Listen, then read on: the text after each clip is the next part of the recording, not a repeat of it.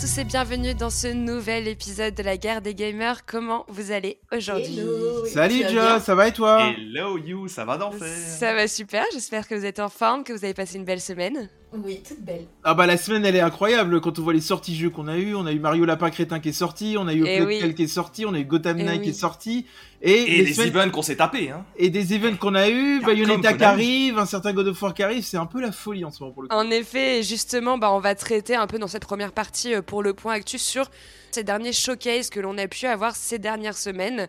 Euh, Il y a pas mal de choses à traiter. On a du horrifique, on a du un peu plus euh, simpliste avec les Sims, mais en même temps très mignon et très sympa. Puis après, on va ouvrir le débat sur Return to the Monkey Island. Alors, c'est la suite euh, d'un jeu d'aventure style point and click développé euh, par Terrible Toy Box et publié par Devolver, Devolver Digital, pardon. Pour finir, on fera un point sur euh, les derniers coups de cœur et coups de sang de mes chroniqueurs et de moi-même. Euh, ça fait un moment qu'on ne l'a pas fait, je pense qu'il y a pas mal de choses à traiter, on a joué à pas mal de jeux dernièrement, donc on reviendra un peu là-dessus. Allez, on passe tout de suite à l'actu mitraillé. C'est l'heure de l'actu mitraillé Alors aujourd'hui dans l'actu mitraillé, on va parler de Final Fantasy XVI qui s'annonce déjà comme un favori pour les GOTY 2023 suite au dernier trailer d'Antex qui vient de sortir. Puis on fera un point sur les dernières annonces de EA concernant le futur de sa licence iconique. Je parle bien sûr des Sims. Et on terminera par un point sur les derniers showcases de Konami et Capcom concernant Silent Hill et Resident Evil. Allez, on commence tout de suite avec le dernier trailer de Final Fantasy XVI, nous dévoilant un peu plus sur le gameplay, les protagonistes et l'univers de ce prochain opus. Jalma, est-ce que tu vas en parler? Ouais, je vais vous en parlais. Donc, il a été diffusé cette semaine. C'est un trailer qui dure 4 minutes 30, 4 minutes 32 environ, qui est assez dynamique, assez dantesque, euh, comme tu l'as dit juste avant. Enfin, moi, Mm. j'ai adoré voir ce trailer. Je te cache pas que ce Final Fantasy XVI, et pourtant, ça fait un bout de temps que j'en avais pas fait, euh, me fait très envie. Alors, je vais juste un petit peu rappeler le contexte. Ça va se passer dans le monde de Valistesta. Encore, excusez-moi l'expression, j'aurais toujours à- Valistea. Valistea, voilà. Et en fait, c'est un monde qui va être divisé en plusieurs nations où chaque nation aura son, un intérêt politique, il y aura des enjeux politiques. Euh, et il faut savoir aussi, et c'est là l'intérêt de ce jeu, c'est que chaque nation est composée d'émissaires qui ont la faculté d'invoquer ce qu'on appelle des primordiaux. C'est des sortes d'entités puissantes pour défendre sa nation. Euh, alors moi, ce qui m'intéresse vraiment euh, dans ce jeu-là, ça va être l'intrigue, l'intrigue politique qui va se cacher derrière ce jeu. Euh, j'espère que en tant que joueur, on aura vraiment des choix politiques à faire et qu'il y aura des conséquences non négligeables. C'est vraiment qu'on ait la possibilité de faire des choix. Euh, je sais pas, par exemple, faire des, des alliances avec certaines nations, des trahisons, etc. Et d'avoir des combats mémorables. Et je pense que les primordiaux vont, vont appeler à ça, quoi. Bah, au niveau Euh, des combats, on le on voit, je pense qu'ils vont être assez épiques. hein. On voit des créatures gigantesques, on voit le gameplay qui est hyper nerveux. Là, pour le coup, je pense que tu vas retrouver ce que tu cherches. hein.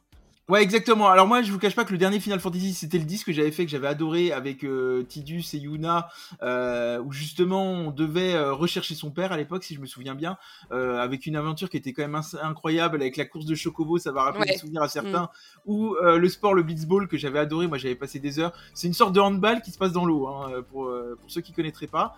J'avais pas remis la main sur un Final Fantasy depuis. Et je te cache pas que d'avoir vu le trailer, ça m'a. Celui-ci te, enthousiaste. te fait envie. ouais. Ah ouais, j'ai vraiment envie de me dire, bah, est-ce que ce serait pas le bon moment de se remettre dans Final Fantasy? Surtout que tu Mm, crois pas si mm. bien dire, c'est que bien souvent les Final Fantasy, ce sont des épisodes totalement indépendants. Donc euh, ça tombe bien, tu vas pouvoir y goûter euh, sans avoir à faire les jeux précédents. Et toi, Nao, alors, t'y vas sur ce jeu? Euh, ah bah, pour tout dire, en fait, moi, c'est pas une franchise qui m'a. qui Enfin, c'est une franchise qui m'a jamais réellement trop attiré. Euh, le trailer est sympa, ça a l'air pas trop mal. Après, il y a tellement de jeux que j'ai envie de faire que ça, fera... ça fera pas partie de mes priorités euh, de jeux à tester.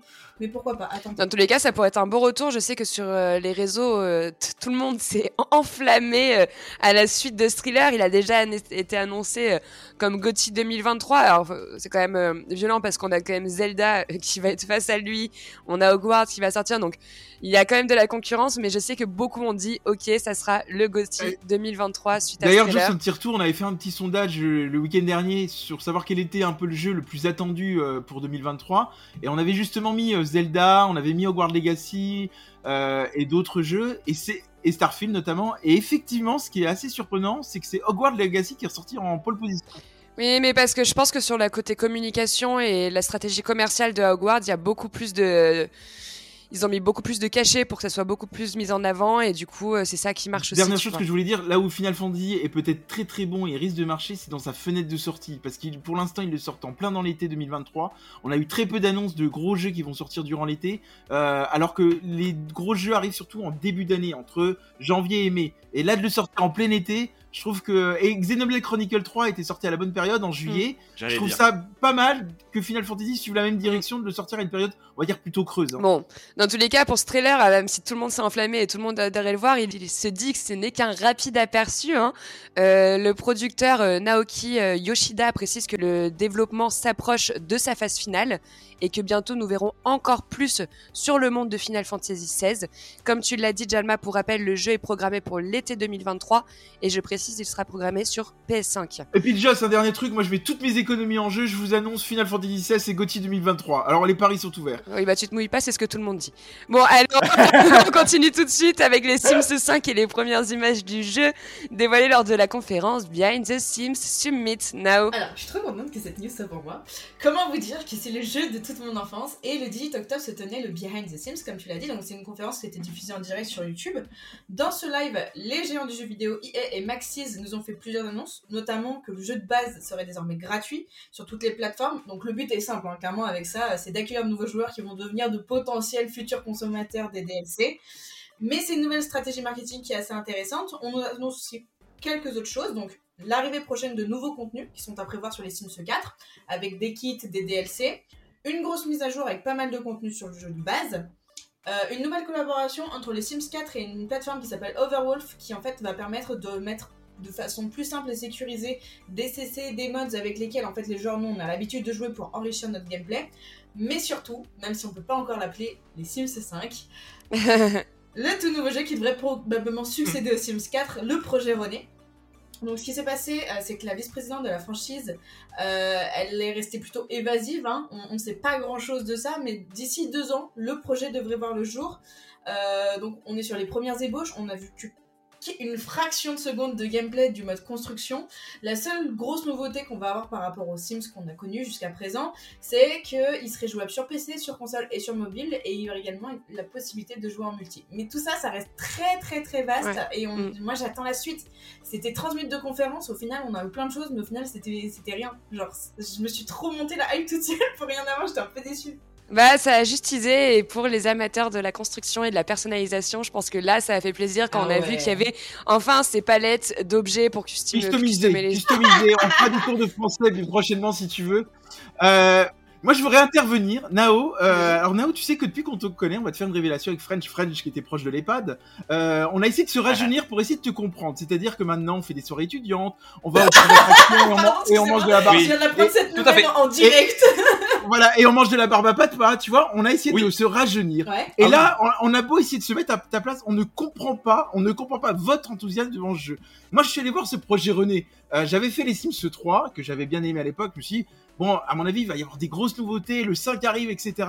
Je lance le trailer et on t'annonce quoi? De nouveaux éléments de décoration pour ta banquette. Non, non, non, Mais tu waouh La grosse tu nouveauté, t'arrêtes. La grosse Mais nouveauté. c'est quoi la grosse nouveauté?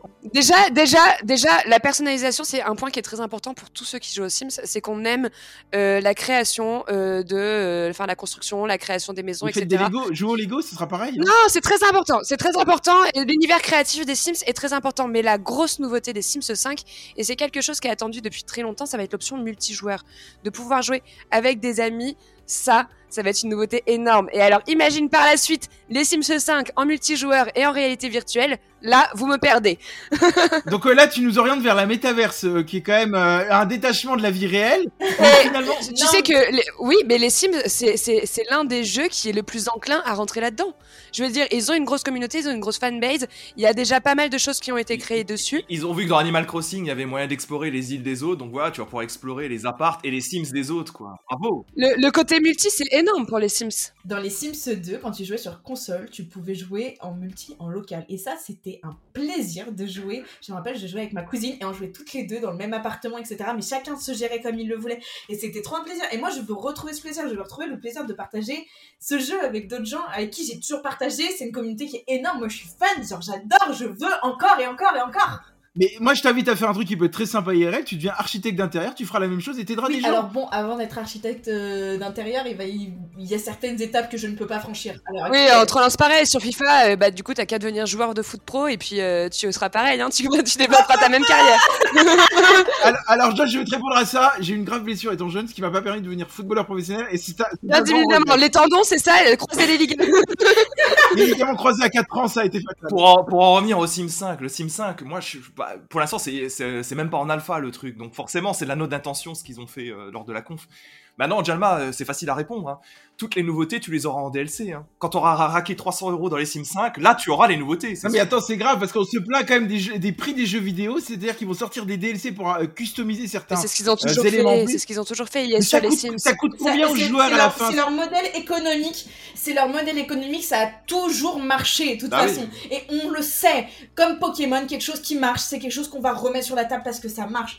Mais là où je suis inquiète, justement, et c'est par rapport mais, au. mais du coup, tu cautionnes de raqueter les joueurs en fait quoi. Mais en fait, tu, tu, tu augmentes, tu augmentes ton gameplay, tu augmentes ta manière de jouer avec ce que tu veux. Tu n'es pas obligé de tout acheter. Mais pourquoi proposer un jeu pas fini dès le départ et proposer des DLC qui vont Mais customiser on, ton jeu on ne te propose pas un jeu qui n'est pas fini. On te propose d'ajouter du contenu à ton Contenu gameplay. additionnel. Tu te rends compte que les, les Sims 4 sont sortis il y a 8 ans. En 8 ans, quasiment euh, chaque année, il y a eu du contenu additionnel qui est sorti. De DLC. Ah mais là, moi, vous arrivez pas à me convaincre. Quelle est la différence? À part le multijoueur, on met le multijoueur de côté, je veux bien l'entendre, entre le Sims 4 et le 5. Quelle est la réelle évolution sur Alors, le jeu tu vas avoir de l'évolution, tu vas avoir... Mais c'est comme tout, c'est comme entre le Sims 3 et le Sims 4, tu vas revoir ta façon d'avoir du gameplay, tu vas avoir des nouvelles animations, tu vas avoir de nouveaux dialogues, tu vas rencontrer de nouveaux personnages. En fait, déjà, le Sims, il faut que tu partes sur le principe que les Sims 4 de base étaient prévus pour être un mode multijoueur. Ça n'est pas sorti de la sorte, le jeu de base était hyper décevant et ils ont écouté la communauté et ils sont vachement à l'écoute de la communauté et de ce qu'ils veulent apporter. Ça, c'est quelque chose que tu pourras pas leur re- retirer. Maxis et EA écoutent énormément la communauté des Sims pour augmenter en fait l'expérience des joueurs. Et justement, tu ajoutes du contenu en fait pour que les gens ils soient toujours, plus ravis, qu'ils aient toujours autant de choses à faire. Et c'est ça, enfin, t'as de la nouveauté tout le temps, mais c'est comme entre, euh, je sais pas, genre un GTA 5 et un GTA 6, tu vas avoir du nouveau gameplay. Sauf que là, c'est tellement important. C'est tellement important que tu ne peux pas Si, mettre. si on, si prend de la simulation, qu'on part des Sims où nous, à la limite, on va être un peu plus euh, regardant dessus, à du Touquet, à du FIFA, à des jeux comme ça. Au final, vous, ça sort, nous, ça sort tous les 8 ans. Nous, ça sort chaque année, c'est quasiment pareil, quasiment Enfin, le même gameplay. Et 50 il n'y a pas, y a spécialement d'évolution à chaque fois. Oui, mais vous, vous payez votre jeu 90 balles euh, et il n'y a pas Alors spécialement si, d'évolution. justement dans le dernier FIFA, enfin pas celui d'avant, mais il y a eu, il y avait des nouveautés avec euh, la campagne de euh, Alex Hunter, où justement tu vivais dans la peau d'un joueur avec des agents. Donc FIFA apporte de réelles évolutions parfois. Maintenant, si vous êtes obligé d'attaquer FIFA pour défendre les Sims, je trouve ça très dommage. Non, mais c'est Euh. deux grosses, c'est deux grosses licences qui sont sorties par EA. Hein. C'est pour ça qu'on les compare à un moment donné. Vous n'êtes pas le public, c'est tout. Non, par contre, les, filles, je vous dis juste un truc. 3, joue au Sims 5. les filles, je vous dis juste un truc. Euh, quand on fera le podcast sur les Sims, French et moi, on sera en vacances sur une plage nudiste. À ce moment-là, on préfère vous le dire. Avec des bières. Allez, allez, on, on termine euh, ce, ce, ce point actu avec euh, avec les derniers showcases hein, euh, qu'on a pu avoir des géants de l'horreur. Je parle de Konami et Capcom. Euh, C'était un showcase du coup pour clairement définir leurs ambitions euh, concernant le retour de, de de Silent Hill et de Resident Evil. Euh, French, toi, je sais que l'amateur de Silent Hill va se faire euh, une joie de prendre cette news. Mais avec plaisir. Moi, j'ai été aux anges. J'ai été aux anges cette semaine. Euh, oui, tout à fait. Comme tu l'as dit, euh, la, la- la- la conférence de Konami était très attendue parce que, comme vous le savez, Konami, à part eFootball, le, le- le jeu de foot, le nouveau PES pas très réussi de Konami, il n'y a pas beaucoup de jeux qui sortent chez Konami. Alors, Mm. la conférence a été très importante parce qu'en fait, on a eu non pas un jeu Silent Hill qui a été révélé, mais quatre jeux et un film. Ce qui est pas Euh, Et une, oui, une, une- enfin, un jeu série je, quoi. je l'ai mis, Ouais. je l'ai mis dans les quatre jeux. hein, Ouais, on, va en ouais. parler, mais je Allez. dans les jeux. Allez, on fait le point. Alors, l'élément le, plus important qui fait suite à tout un tas de fuites qu'on avait ces derniers, derniers mois, c'est la sortie du euh, remake euh, de Silent Hill 2, qui a eu Mm. enfin un trailer qui a été présenté. Mm. Alors, non seulement c'est un événement, ça c'est certain, mais ça aussi fait beaucoup discuter sur les internets, puisque euh, ce remake... Alors, certains ne ressentent pas euh, la, la fibre horrifique et le côté angoissant de, du Silent Hill original suite à ce trailer. Ouais, c'est un petit peu ça. Alors, sachant que c'est un épisode qui n'est pas développé par Konami, comme l'ensemble des projets dont on va parler, c'est un projet qui est développé par le studio polonais Bluebird Team. Bluebird Team, Mm. c'est euh, le, les, Layer of Fear. Layers of Fear, euh, Observer, un jeu Blair Witch également. Voilà, pour en citer quelques-uns. Alors, on- au niveau visuel, on a un jeu qui est techniquement super au point. on a l'Unreal Engine 5 qui est utilisé et on note plusieurs technologies d'affichage qui sont euh, issues de ce moteur et qui permettent de donner une image. Enfin, moi, j'ai jamais vu un jeu Silent Hill à ce niveau-là, quoi, sur le plan technique, je précise. Ensuite, le petit souci qu'on peut peut-être retrouver et que beaucoup de joueurs sont en train, d'évoquer euh, sur les forums ou sur les réseaux sociaux, c'est effectivement que est-ce qu'il y a encore cette espèce de terreur sourde qui, qui fait un Silent Hill?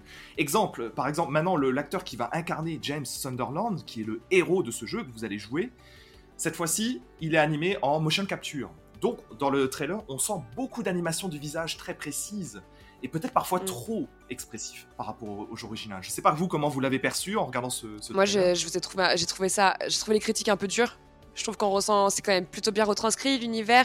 Alors certes, on perd un peu ce grain à la limite, parce qu'on gagne en texture, on gagne en plein de choses, comme tu dis, la motion capture, tout ça. Mais c'est pas pour me déplaire. Je pense qu'il faut évoluer aussi. Il faut arrêter d'être trop euh, conservateur. bah ouais. Euh, non mais en fait, ça, ça, laisse penser que les gens sont jamais contents parce que là, on est quand même en train de faire un petit débat sur un trailer de 2 deux mm. minutes. Personne n'a mis la main sur le jeu. Comment, comment, comment on peut savoir sans jouer au jeu si, si on va garder le côté effrayant que vous évoquiez C'est ça que j'ai du mal à comprendre. Comment les gens peuvent juger sur un trailer de le, minutes. Le problème qu'on rencontre et, en fait sous les forums, c'est que finalement, c'est un jeu Silent Hill 2, c'est probablement le meilleur dans le cœur des fans de Silent Hill, dont je fais partie, et d'ailleurs c'est mon épisode préféré également. Mais il faut, savoir aussi. et, là, et, là, et là, ça me gêne. On en parlera, on va en parler juste après, mais ça me bah, ça te gêne que les fans aient un épisode préféré, oui. Non, non, non, je vais pas, je vais pas dire ça. Je vais expliquer. Mais... Euh, Nao et moi, depuis qu'on te connaît, French, je le cache pas qu'on s'est mis au tarot, on s'est mis à la belote, etc. Tu vois, pour essayer de te comprendre. Moi, ce que j'ai du mal à comprendre. Non, mais s'il vous plaît, Jamie, il essaye tout le temps de s'immiscer dans la peau Exactement. des personnages en faisant des activités. Non, mais vous allez voir où je veux en venir. Moi, je comprends pas en fait qu'on fasse pourquoi on fait un remake juste sur Silent Hill 2. On est d'accord qu'il y a eu d'autres opus qui sont sortis. Pourquoi Parce que Ouais, mais attendez, pourquoi ils auraient pas fait une proposition qui aurait pu être intéressante. Par exemple, reprendre les quatre premiers opus en remake, dont le 2, et offrir ça en coffret, par exemple. Pourquoi juste faire un remake comme, comme Mafia, comme Mafia a fait C'est un boulot monstre. Non, mais d'accord, c'est un boulot monstre. Mais là, on sent quand même le côté euh, économie derrière. Parce que moi, moi, je suis, moi, je suis désolé. Quel est l'intérêt du remake? C'est que ça se vende. Et à la limite, on, va, on tient toujours l'argument quand il y a un remake de le faire découvrir une nouvelle génération. Mais si tu veux faire découvrir cette licence, dans ces cas-là, fais-la découvrir. Des, bah, après, le, non mais le truc c'est que c'est que le 2, chaque épisode est dépendant. Alors à la limite le 1 et le 3, ils se suivent un peu et le 2 et le 4 oui, se suivent un peu. Un, mais euh, mais, mais oui, mais je veux dire t'as pas besoin de faire le 1 pour faire le 2. Et effectivement, le, le 1 et le 3 ont des liens très très nets on va pas spoiler ici, est très très Mais après, chaque épisode est totalement indépendant. Euh, pour comparer, c'est un peu mm. comme Final Fantasy qu'on citait plus tôt. Hein. Euh, le, choix de Silent Hill 2, c'est pas, c'est pas anodin. Déjà, euh, Jalma, quand on, quand on fait des remakes, des remakes coûteux de chaque épisode avec ce tel niveau de technique, on peut pas sortir un coffret des 4, c'est pas possible. Même Capcom ne le fait pas pour Resident Evil, donc non. Bah après, moi, voilà, je pense qu'un jour, de toute façon, on aura un débat en live là-dessus, on aura un débat c'est euh, quel est l'intérêt de sortir des remakes? Moi, j'ai du mal à le comprendre ah parce que j'ai l'impression, que c'est un effet de mode en ce moment. On annonce moi, moi je suis, alors, moi, je suis d'accord avec toi sur on annonce que des remakes et ça peut être chiant. Par exemple, quand j'entends un remaster de Horizon, c'est Zero Dawn qu'ils ont annoncé un remaster, sachant qu'il est sorti il y a quelques années, je trouve ça ridicule. Par contre, quand on annonce un remake d'un Silent Hill 2, d'un Resident Evil 4 qui sont sortis, euh, RE4, il est sorti quoi en 2008 Je sais pas, j'ai pas la date. Première, première sortie sur GameCube, oui, ça doit être un truc. Ouais. Ouais, par là.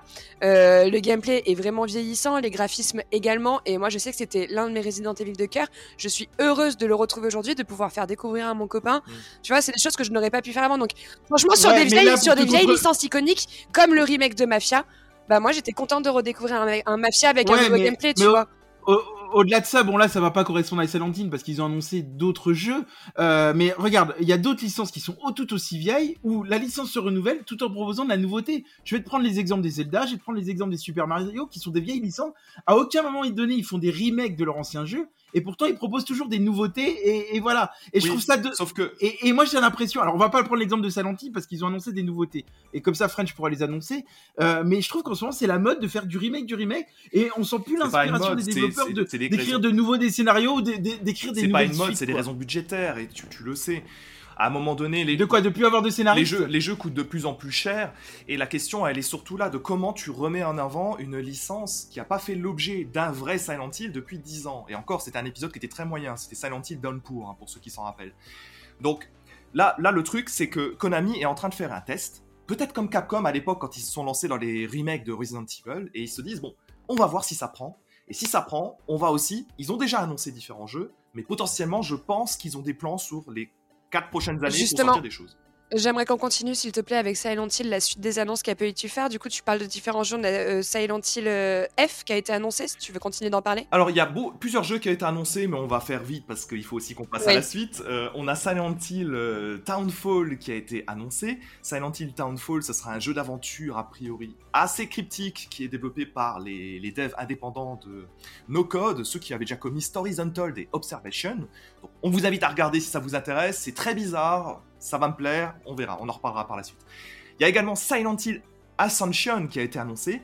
Là, on est dans une expérience interactive. A priori, ce sera quelque chose de cross-média qui va s'apparenter à une série où vous ferez vos propres choix. Alors, en ligne, via Twitch, on ne sait pas encore, mais on sait juste que ce sera one-shot et que les choix qui seront faits seront canons et seront exploités pour les suites de Silent Hill. Ça fait beaucoup penser à As Fall hein, s'ils utilisent euh, le choix par Twitch des, des viewers, je pense. Ils- alors, ils- ont fait monter la sauce de manière assez abstraite en disant que ce serait un truc jamais vu, tout ça, mais on connaît la chanson, je te l'accorde. Moi, c'est c'est le truc dont je suis le plus méfiant de ce qui a été montré. Ça s'est déjà vu en tout cas parce qu'à Fall l'a proposé sur Twitch justement où euh, les viewers pouvaient faire des choix euh, à- avec des choix définitifs. À la nuance que As Falls, tu refais le jeu, tu peux refaire des choix différents. Ici, ça sera un one-shot pur et dur. Mm. On ne sait pas sous quelle forme, justement. Oh, c'est très étrange ça, oui. Très étrange, en effet. Et le dernier trailer qu'on a aussi vu, et là je vous invite également à aller le regarder, c'est Silent Hill F. Alors, F, peut-être pour Flower, mais bon, on ne sait pas. Pourquoi Flower? Parce qu'en fait, il y a beaucoup de fleurs qui sont présentes dans ce trailer. Alors, il y, a, Mm. c'est un- il y a beaucoup de particularités dans ce fameux trailer que vous allez pouvoir voir. La première, quand on est, euh, quand on est amateur de Silent Hill, c'est déjà de remarquer que l'action se passera au Japon. Et on n'est plus du tout dans l'esthétique euh, petite ville américaine euh, habituelle de Silent Hill. Donc ça, ça va être assez étonnant. Ah, moi, c'est celui qui m'a le plus euh, branché euh, de tout ce qu'on a vu. Moi, je suis très curieux également. Mais alors maintenant, euh, c'est la cinématique, pas de rendu, pas de date. euh, bon, Non, rien, juste une ambiance, une ambiance, une atmosphère qui, Ouais. moi, m'a fait très Non, envie. on va encore se le dire, hein, le Japon est très à la mode en ce moment parce que quand je vois le Ouais. nombre de jeux qui se passent au Japon actuellement, que ça soit au niveau médiéval au niveau plus moderne, c'est assez Ah oui, ça, incroyable. hein. ça, fait, ça commence à faire 2-3 Ça- ans. ça commence à faire beaucoup revient- aussi, moi, limite, hein. Oui, le Japon revient tout le temps, mais après, ça, ça reste très compliqué de changer d'époque. Hein, puis là, ce que j'aime bien, c'est que je pense euh, au revoir les infirmières angoissantes euh, cagoulées euh, à la tête avec euh, la seringue. Ça serait euh, bonjour le mythe des yokai et je trouve ça super sympa. Moi, j'aime bien porter sur l'univers un peu. ça a l'air d'être plus marqué effectivement yokai et peut-être spiritisme, même s'il faudra voir. Et euh, a priori même au niveau de certains plans, certains se hasardent, moi compris, à se dire que ça sera un épisode qui se passera peut-être dans l'ancien temps. Oui, certains- c'est le Japon des Années années 60. 60, apparemment. Bon, bah voilà, effectivement, ça fait Ouais. penser à une esthétique un peu plus vieillotte, un peu plus vintage. Euh, bon, on conclut euh, quand même rapidement. On a aussi la référen- euh, la- le showcase Capcom qui nous a annoncé du coup RE4. Je l'avais dit dans le titre, donc on va rapidement en parler. Euh, tu veux terminer French avec Capcom rapidement? Oui, alors très rapidement, on a aussi eu le lendemain, on a eu le jeudi, jeudi soir, la conférence Capcom. Alors, pas de grosse surprise, on n'a pas eu un nouveau Resident Evil canonique qui a été annoncé, numéroté. On a eu simplement un retour sur le DLC de Resident Evil Village qui permettra d'incarner la fille de L'ombre de Rose. Exactement, qui sort euh, dans d'ici quelques jours, Mm. à la fin du mois pour Halloween. Et on a également de nouvelles images larges de Resident Evil 4 Remake. Ah, encore un remake oui, également, hâte, c'était pour toi. Jalma. C'est pour toi, Jalma. Et, et ça sort, ça sort fin mars sur euh, sur PC, PS4, PS5, Xbox One, Xbox Series. Non mais ce qui est bien maintenant avec les conférences, on va quand même se le dire, c'est que maintenant on va devoir deviner sur le studio quel remake il va faire sur quel jeu. Ça va être notre but maintenant. Ça c'est Il vrai. y aura plus de nouvelle licence, ça va être. Alors sur quoi va être un remake? Ça c'est incroyable. Hein. Permets-moi, permets-moi quand même de répondre sur un, un point que je sur lequel je t'ai pas répondu plus tôt. Euh, sur les remakes, moi je suis pas forcément fan des remakes, hein, pour être tout à fait franc, quel qu'il soit. En revanche, je me dis une chose, je me dis bon, avec les technologies d'aujourd'hui, si tu peux te permettre de re-raconter une histoire à de nouveaux joueurs, ça c'est pas idiot quand même. Mm. C'est peut-être le point sur lequel j'ai envie de Ouais, mais tu vois par exemple, on va plus être surpris par le scénario. Moi j'aime bien, on aime bien tous ici des jeux avec des scénarios. Mais il y en en a fait. plein qui l'ont pas fait, Mais Resident ça, mais 4. ça j'entends. Moi, j'en ai plein autour de moi qui l'ont pas fait. Mais je l'entends, mais après, à, ma- à la limite, si le remake permet de te rebooster la licence et de sortir d'autres propositions derrière, pourquoi pas? Et c'est ce que essaye de faire Silent Oui, Hill. Mais, mais, mais quand t'as d'autres licences qui font juste du remake pour faire du remake, et c'est un peu le cas en ce moment, je suis désolé, c'est un peu navrant. Moi, qu'est-ce que j'adore d'avoir des nouvelles bah, après, je te, je, te, je, te, je te rejoins Vous totalement. avez, Moi, vous avez je- pas kiffé cette année avoir du Elden Ring, du Saifu Ah du- tu sais très bien que je suis une fada licences, des nouvelles licences, c'est pour ça que j'attends des Forspoken, c'est pour ça que j'attendais tout ça, je suis une fada des nouvelles licences. Mais il y a certaines licences de nostalgie, en Quand fait, ça tient à cœur, c'est qui normal. me font plaisir à retrouver. C'est ça. Et moi, pour le coup, Resident Evil 4, c'est vraiment un Faut vraiment, faut vraiment qu'un jour on fasse un débat là-dessus, ça sera hyper intéressant Oui. avec des viewers, voir ce qu'ils Bon, en allez, en tout cas, c'est des, des, des, des- des bien belles nouvelles hein, pour les amateurs euh, de l'horreur avec toutes ces annonces qu'on a eues. Surtout pour Nao et moi, on adore les jeux d'horreur, ça va être pour génial. toutes on a ces annonces qu'on a eues dernièrement. On est ravis. Mais c'est pas grave, j'aurai les Sims qui vont apaiser mon petit. Et moi, je jouerai à FIFA forcément. Bon, allez, c'est terminé euh, pour euh, l'actu mitraille. On passe tout de suite au clash du mois.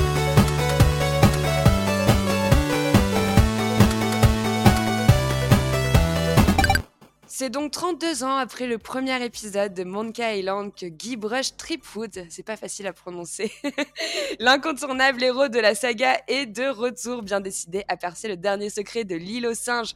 Alors Return to the Monkey Island, hein, c'est la suite directe de Monkey Island 2, le Chuck's Revenge. Euh, C'était donc un, opus qui, qui rend clairement hommage euh, à tout ce qui a été créé pour la licence en jouant la carte à fond de la nostalgie. Euh, je vais pas vous en dire plus sur l'histoire parce que je vais laisser euh, la parole à French et, et après on, on débattra un peu de tout ça. Mais tu as déjà tout dit et si bien, Joss. Ah, Alors, effectivement, pour euh, vous, les chers auditeurs, ce Return to Monkey Island, c'est la suite immédiate de Monkey Island 2. Voilà, alors c'est une saga qui, euh, qui est un petit peu plus jeune que moi d'ailleurs, maintenant que j'y pense, c'est marrant. ah oui. On, on retrouve, euh, on retrouve donc euh, Guybrush Threepwood, ouais, moi je le prononce Ah, tu Guybrush. Guybrush. Guybrush, Ok. ouais. Et moi Tripoud. voilà, Threepwood. Vas-y. Mais je pense que c'est vol- Threepwood. volontairement choisi pour avoir des prononciations très, euh, très diverses. Euh, donc ici on retrouve donc euh, Guybrush, notre célèbre pirate, et il est frustré de ne jamais avoir trouvé le secret de l'île aux singes. C'est-à-dire qu'il est frustré. Ça l'obsède. Ça l'obsède autant que nous joueurs, autant nous que nous joueurs qui avons connu éventuellement cette saga. Voilà, c'est la quête inachevée des précédents épisodes et on la retrouve dans ce nouvel épisode. Ainsi, euh, aussi, lorsqu'il va avoir l'occasion de se, l'occasion pour lui va se présenter de retourner sur les célèbres lieux qui l'ont fait connaître à tous, bah, le valeureux pirate n'hésite pas une seule seconde. Et on va ainsi très vite dans le jeu retrouver le Scum Bar. Le Scum Bar, c'est un lieu que, que tous les joueurs connaissent. Et oui, c'est un lieu mythique. C'est un- pour Non ceux qui seulement connaissent c'est pas, c'est un lieu où tous les pirates de l'île se retrouvent. hein. C'est la C'est la taverne. C'est la taverne des pirates. C'est la taverne, c'est là où il y a la bonne bière, il y a la bonne bouffe, ou pas d'ailleurs, voilà. Mais les lieux ont bien changé parce que les vieux pirates de l'époque, et ça, qu'on connaisse le jeu ou pas, on, on le ressent très très vite dans les dialogues, ils ont laissé place à des pirates branchés. Et donc l'époque n'est plus du tout la même, mais certaines choses ne Mais changent c'est là, c'est là, là, c'est ce qu'il dit. est très, ils ont été très très malins dans le jeu. Alors moi personnellement, je découvrais la licence, mais du coup, j'avais fait énormément de. On vidéos- découvrait tous la licence la hors licence French, hein. hors French. Mais du coup, moi, je suis allé voir pas mal de vidéos sur internet pour euh, connaître euh, l'histoire du jeu, parce que vraiment, on est vraiment sur une suite. Et là, et, dans l'acte 1 que tu évoques, quand il retourne dans le Scumbass, c'est là que c'est très intéressant parce que il y a ce côté nostalgie où on, voit vraiment qu'il y a des messages par rapport au jeu du passé, etc. Et ce côté modernisme où justement les nouveaux pirates sont arrivés. En plus, les nouveaux pirates font de la magie noire et tu comprends la magie noire, c'est à l'heure du jour. Euh, et tout mon héros, et en fait, il est déçu de tout ça parce qu'il se dit, bah merde, l'île elle a changé et il reconnaît les endroits, mais il reconnaît pas les lieux finalement. Hein, c'est un peu ça. C'est- bourré de nostalgie tout au long de l'aventure avec euh, des anecdotes sur les vieilles licences et, et sur euh, ce nouvel opus. hein. Et à un moment donné, c'est très drôle. Il, il croise euh, la, la, la vaudou de l'île, etc. Et puis, alors qu'il avait, qu'il avait, qui est dans, Et qu'il avait beaucoup aidé par le passé, etc. Puis là, tu la rencontres, elle te dit, bah voilà, moi je suis en train de fermer euh, à cause de la magie noire, ça ne marche plus. euh, euh, elle est en train de tout vendre et tout est à moins 50%. Et, et même lui est blasé de ça en fait. Et je trouve ça, je trouve ça, cet équilibre entre nostalgie et modernisme, c'est très très bien trouvé et très bien réalisé. Moi, j'ai trouvé. Et c'est ça qui est très étonnant, c'est qu'effectivement, comme vous l'avez tous dit, effectivement, l'histoire, l'histoire a son côté méta, c'est-à-dire qu'elle parle aussi de l'expérience des développeurs et peut-être même de l'expérience de nous-mêmes joueurs par rapport à une saga qui existe depuis 30 ans. Mais il y a toujours certaines choses qui ne changent jamais. Et donc, en l'occurrence, l'ennemi suprême de cet épisode, c'est toujours le pirate, le Chuck, qui est toujours en quête du secret de l'île, tout comme Guybrush. Voilà. Et en définitive, y a-t-il seulement un secret? Qui donc va le découvrir en premier? Il va falloir jouer pour découvrir tout ça. D'ailleurs, Fred, je sais pas ce que t'en penses, le méchant qu'il y a dans euh, Monkey Island m'a fait penser au méchant de, du Pirate des Caraïbes. Alors, comme Monkey Island est sorti Tout à avant- fait. Monkey Oui, Island est un sorti avant- peu, oui. Il y a, il y a- il y a énormément de points euh, un peu Pirates des Caraïbes dans. dans Alors, sachant que Pirate des Caraïbes est sorti après le jeu. Hein. Ce qui- ce qu'il faut, ce qu'il faut voir là-dedans, c'est que euh, ce qui est intéressant, c'est que comme tu l'as dit, le, le jeu date il y a 32 ans. Et en fait, t'as l'impression que tu suis la nostalgie d'un mec qui retourne 32 ans après et qui se dit ah waouh, genre on en est là maintenant. Et en fait, tu revis cette même nostalgie, un peu comme quand tu retournes à l'école, tu vois, et que tu repasses devant ton école de primaire. Putain, j'étais là à l'époque. Bon, moi, c'est primaire parce que je suis encore un bébé. C'était l'année dernière, toi, non C'était l'année dernière là-haut, toi, non Arrête, abuse pas. Mais ouais, et je trouve ça hyper bien. Et pour les personnes qui, comme euh, bah, du coup, Jalma, Just et moi, ont pas fait l'histoire, quand on démarre le jeu, il y a un album. Et ça permet de comprendre l'histoire. Malgré tout, dès le départ, il y a des faits historiques qui sont cités, il y a des personnes, il y a des objets, il y a quelques. Du coup, pour ceux qui n'ont pas vu les histoires comme moi, il faut vraiment se fier à l'album et des recherches annexes parce que sinon tu peux Important, être ouais. complètement perdu. Non, Moi, je trouve pas qu'on est que t'es complètement perdu. Ah, non sans l'album, hein. tu l'es quand même. Moi, j'ai oui, trouvé mais que je trouve que c'est quand même l'étais. accessible aussi pour les nouveaux jou- enfin pour les nouveaux joueurs. qui- Je veux dire, moi, j'ai pas été spécialement perdu et j'ai pas avant, j'ai pas regardé des vidéos YouTube dessus. Tu vois, je me suis référé un peu à l'album. Les dialogues- mais à un moment donné, tu vas de ref. des. Ouais, t'as pas fois, toutes les références. et c'est trop dommage parce que t'es là en mode ah ouais mais en fait si j'avais eu, eu joué à ça ou si j'avais fait ça j'aurais peut-être pu comprendre mais après c'est c'est pas dommage enfin c'est pas c'est pas un réel problème Non, mais pour être concret, aurait on été a- mieux si j'avais fait les jeux auparavant Pour être concret, à un moment donné, tu recroises des personnages qui sont ton ancien équipage. Euh, moi, j'avais noté le nom sur une feuille avant, et ils le disent pas forcément dans le jeu que c'est ton ancien équipage, et pourtant, ils ont tous. Bah, si, ils le disent quasiment tous. Ah, euh, pas, ils parlent d'aventure, mais ils parlent pas d'ancien équipage, hein, pas forcément. Et en fait, moi, c'est en retrouvant les noms que j'avais notés grâce à l'album, mais grâce aux vidéos, que j'avais eu les rêves. Par contre, je voulais revenir sur un truc, je sais pas ce que vous en avez pensé dans le jeu, c'est que t'as vraiment le sentiment d'être un réel pirate et de vivre une chasse au trésor. Moi, j'avais l'impression Ah ouais, de retourner à mon enfance, et l'objectif, c'était de trouver le coffre. Et puis, ce qui était aussi hyper intéressant, c'est que je trouve que tous les personnages que tu croises, mais ça apporte une réelle plus-value à l'ensemble de l'histoire. Euh, ils ont tous leur personnalité, ils ont tous. Et moi, j'ai trouvé ça Alors, moi, hein. mention spéciale au chapitre 2, c'est le démon. Je l'adore, qui a l'accent il français. Euh, incroyable Ah qui oui. est un lazy boy as fuck, euh, qui fait que dormir. Je l'adore. Je trouve que c'est un personnage. Je trouve que chaque personnage a un charisme énorme. Euh, c'est brillant d'humour et tous les textes sont super agréables. Et mention spéciale à ce petit démon que moi j'ai vraiment adoré. Alors pour en venir à l'humour, justement, je trouve qu'il y, a- beaucoup d'humour situationnel euh, que j'ai beaucoup aimé. Alors je vais, je vais, je vais pas forcément trop en dire. Moi, il y a deux trois choses qui m'ont fait rire, c'est qu'à un moment donné, tu retrouves un cartographe et puis à un moment donné, le, le, héros te dit ah mais il y a beaucoup de cartes ici et le gars te répond Willy, Wa- Wally, c'est ça? Il te répond ah bah oui, j'ai été obligé de créer une carte pour retrouver les autres cartes. J'ai trouvé ça drôle. Enfin, et c'est beaucoup de, de, de, de situations comme ça qui font sourire. hein. C'est du dialogue qui a énormément de répartie, énormément de sarcasme et euh, on, on retrouve un peu une satire sur la génération actuelle et sur les problématiques liées par exemple au management d'équipe dans les équipes de travail, aux syndicats, euh, même, même à un moment donné on fait des refs à des cours de marketing. Et moi j'étais là en mode Oui.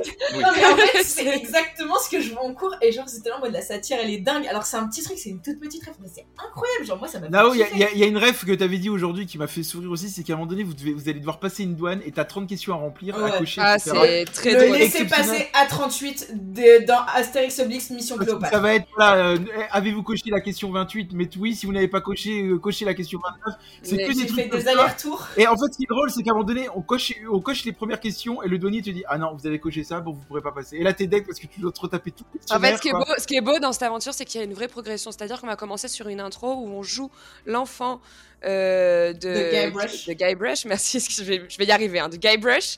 On joue l'enfant de, de, de Guybrush. Guy, sinon. hein. De Guybrush. on joue l'enfant de Guybrush euh, qui se balade dans un parc. Donc c'est un peu euh, une première partie qui fait office euh, de tuto, celle-ci, mais qui est en même temps euh, très agréable. Elle est très belle, voilà.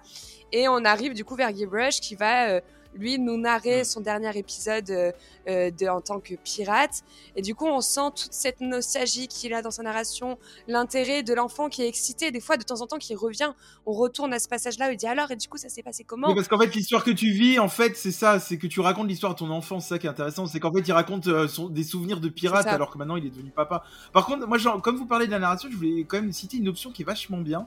C'est une, une option qui te permet de relire certains textes. Si par exemple, si t'as loupé des textes, tu peux utiliser ton joystick gauche et en fait, tu peux relire les textes que tu aurais oubliés. Ça, j'ai trouvé ça pas mal. Ouais, ça c'est pratique. Ah, c'est Et y, y il y a même un truc, je sais pas si vous ça vous l'a fait, mais euh, quand j'ai fait une partie, quand j'ai commencé ma partie, pendant plusieurs jours, on va dire, je l'ai laissé de côté parce que j'avais pas le temps de me remettre dessus. Et quand j'ai repris, on m'a proposé de me résumer l'histoire vu que ça faisait quelques temps que Ah, j'avais pas, joué, on m'a proposé. Ah, c'est pas mal. on m'a proposé de d'avoir en fait qu'on me réexplique les morceaux où j'en étais tu vois et c'était trop bien parce que en vrai genre euh, vu que ça faisait un moment que j'avais pas joué que c'est des énigmes mais je me suis arrêtée en plein milieu et bah ça m'a remis dans le truc ça m'a relancé c'était trop bien Par ça. contre, moi, un petit défaut que je note, comme on parle du scénario, je trouve que des fois, il y a un peu trop de dialogue. euh, et ça me fait penser à une quête de l'acte 4, je vais vous donner, où en fait, à un moment donné, vous devez raconter une histoire. Il y a une quête où vous devez raconter Oui. une histoire. Ouais. Et en fait, à chaque fois, vous allez devoir perfectionner cette histoire. Et pendant toute la quête, tu te retapes l'histoire à raconter, à raconter, à raconter. Et j'ai trouvé que parfois, dans le jeu, les textes étaient quand même des fois un peu trop longs. Euh, ça aurait demandé à raccourcir un peu quelques, Ça- quelques passages. Ça, ouais, c'est un, argument qui s'entend. Après, ça, c'est typiquement euh, une scorie qui est reprise des, des jeux d'aventure point and click. C'est-à-dire que les jeux point and click à l'époque, euh, pour les plus perfectionnés, ils ont eu de la voix, des voix sur la fin des, la fin des développements. Mais avant ça, ils avaient que du texte. Donc en fait, ils étaient obligés, obligés d'avoir un peu, entre guillemets, du génie textuel et donc écrire, écrire, écrire. Et on retrouve ça dans Return to Monkey Island parce que c'est un véritable rejeton des années 90. D'ailleurs, à noter qu'il n'y a, pas de- y a, il y a pas de doublage des voix, hein, c'est que du texte à lire. euh, Alors c'est doublé en anglais. C'est doublé en anglais. Il n'y a pas de doublage des voix. Alors c'est peut-être dans tes options t'as peut-être manqué un truc mais moi on m'a compté en fait toute l'histoire de A Non, non, parce que je te disais, le, le Alors, démon, moi, il, le démon, il a le Frenchy accent. Alors, je sais pas pourquoi ils lui ont mis l'accent français au démon, j'aimerais savoir. Alors moi j'ai jamais dû mettre le doublage des voix parce que j'ai pas de doublage de voix pour le coup. Alors, je suis, je suis, a- ouais, je suis assez ok avec ça parce que j'ai eu le même cas que toi, Jalma, pour le coup. C'est que j'avais pas de voix parce que par défaut, les paramètres de mon jeu avaient réglé que texte. Je sais pas pour quelle raison. Donc j'ai dû basculer en voix. Ah d'accord. Eh ben alors voilà, donc je, je découvre à la fin Oui. du jeu qu'il y avait Oui. un paramétrage, je l'ai pas vu, c'est super. Euh, J'aimerais qu'on passe un petit peu à la DA parce que c'est sur ce jeu un sujet euh, qui a fait euh, scandale ou non. Euh, moi, je connaissais pas les vieilles licences, donc ça ne m'a pas spécialement euh, perturbé. Mais le studio a en effet reçu des menaces de mort à la suite de Return to the Monkey Island.